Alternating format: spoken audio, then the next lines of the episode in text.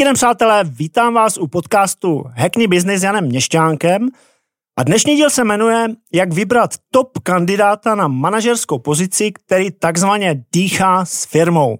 Nedávno jsem se bavil s jedním majitelem větší IT firmy, který uh, zrovna hledal seniorního manažera, ředitele do svého obchodního oddělení, to znamená poměrně exponovaná pozice, ten člověk měl vést vlastně celý obchod, strategii, což je, uh, což je vlastně klíčové pro, pro takovou firmu.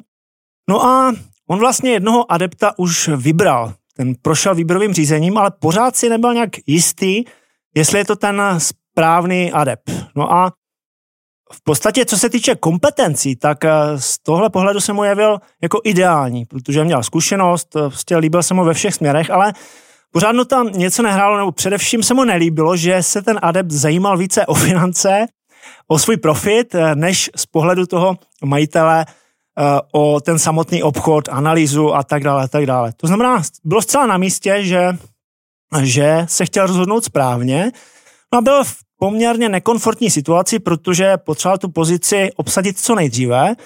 Zároveň to byla pozice, která, nebo je to pozice, která vyžaduje poměrně zásadní finanční náklad, no a e, v podstatě nechtěl udělat chybu.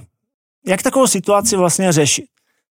Tak z mé zkušenosti tohle můžou poměrně komfortně vyřešit dva na sebe návazné procesy.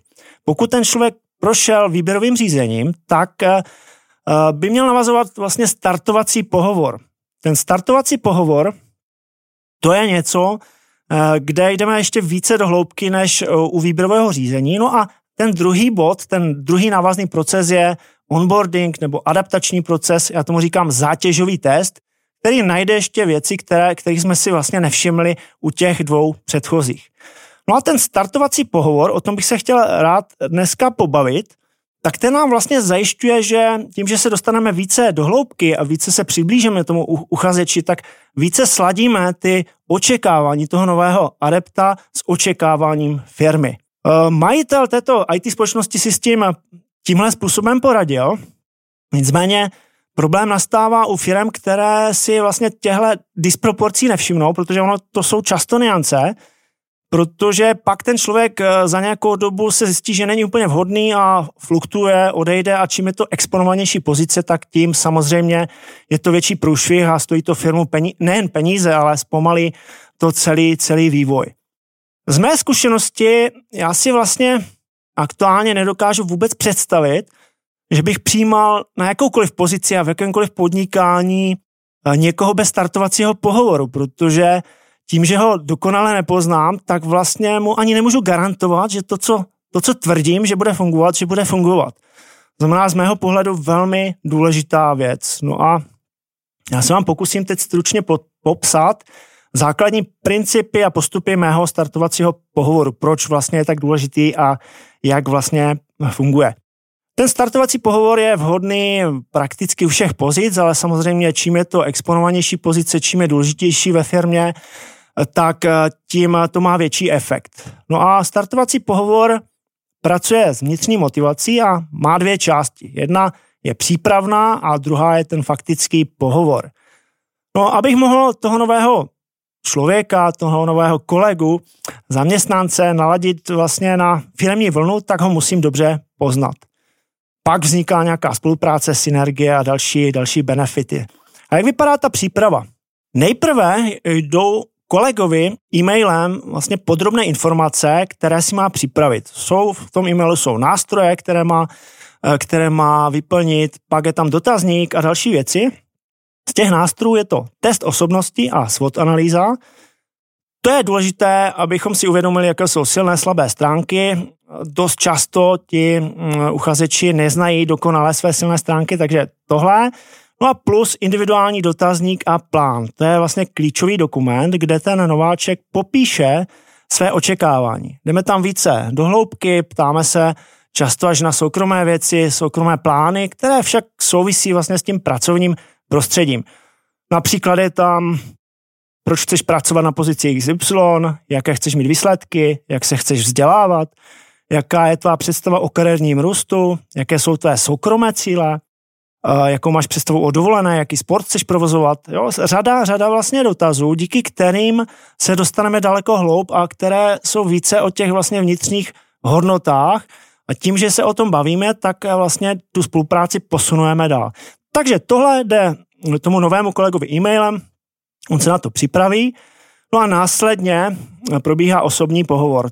Ten může trvat dvě hodiny, tři hodiny, záleží na, posi- na pozici. No a tady se bavíme o těch informacích, které vlastně připravil, které vyplnil a vlastně vzájemně je konfrontujeme a zasazujeme je do těch správných kontextů. Snažíme se vlastně firma a ten nový kolega více přiblížit. Snažíme se vlastně napojit, eh, pro, propojit ty vnitřní očekávání a celou tu vlastně firmní kulturu s tím, s tím pohledem toho nového člověka tak, aby vznikla spolupráce a potenciální synergie. Na základě toho společně nastavujeme plán. To je hodně důležité, že jsou tam vlastně, že to společná práce. Uh, mluví do toho obě dvě strany. No a ten plán vlastně je pak následně takový poměrně dost důležitý dokument a podklad na vlastně další krátkodobé plány, protože tady vzniká roční plán, ten si pak vzájemně podepíšeme a jednou za rok ho vyhodnocujeme a to hodnocení ty hodnotící kritéria jsou jak ze strany firmy, tak ze strany toho uchazeče. To znamená, ten uchazeč nebo ten zaměstnanec, ten kolega pak následně hodnotí i e, firmu.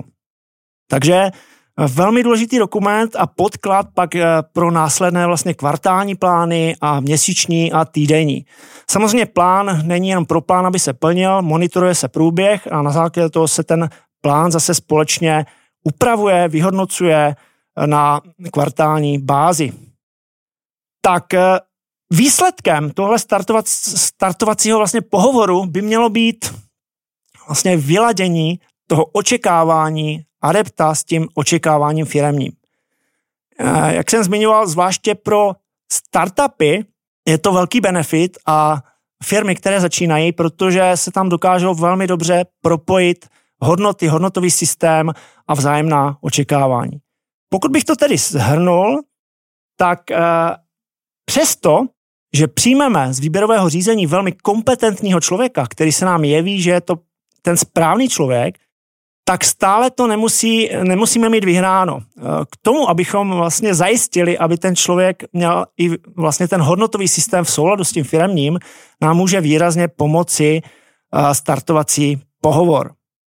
No a na závěr budu opět lehce zvědavý. Napište mi, jak se daří vám získávat kvalitní kolegy, kteří takzvaně dýchají s firmou. Budu moc rád za všechny reakce. No a to je dnes vše. Děkuji vám za pozornost. Odkaz na tuhle epizodu najdete samozřejmě na všech podcastových platformách. Další informace najdete na mých sociálních sítích Facebook, Instagram, LinkedIn, YouTube a taky v webových stránkách janmestanek.cz. Já vám přeji, se vám daří a uvidíme se v nějaké další epizodě. Ciao!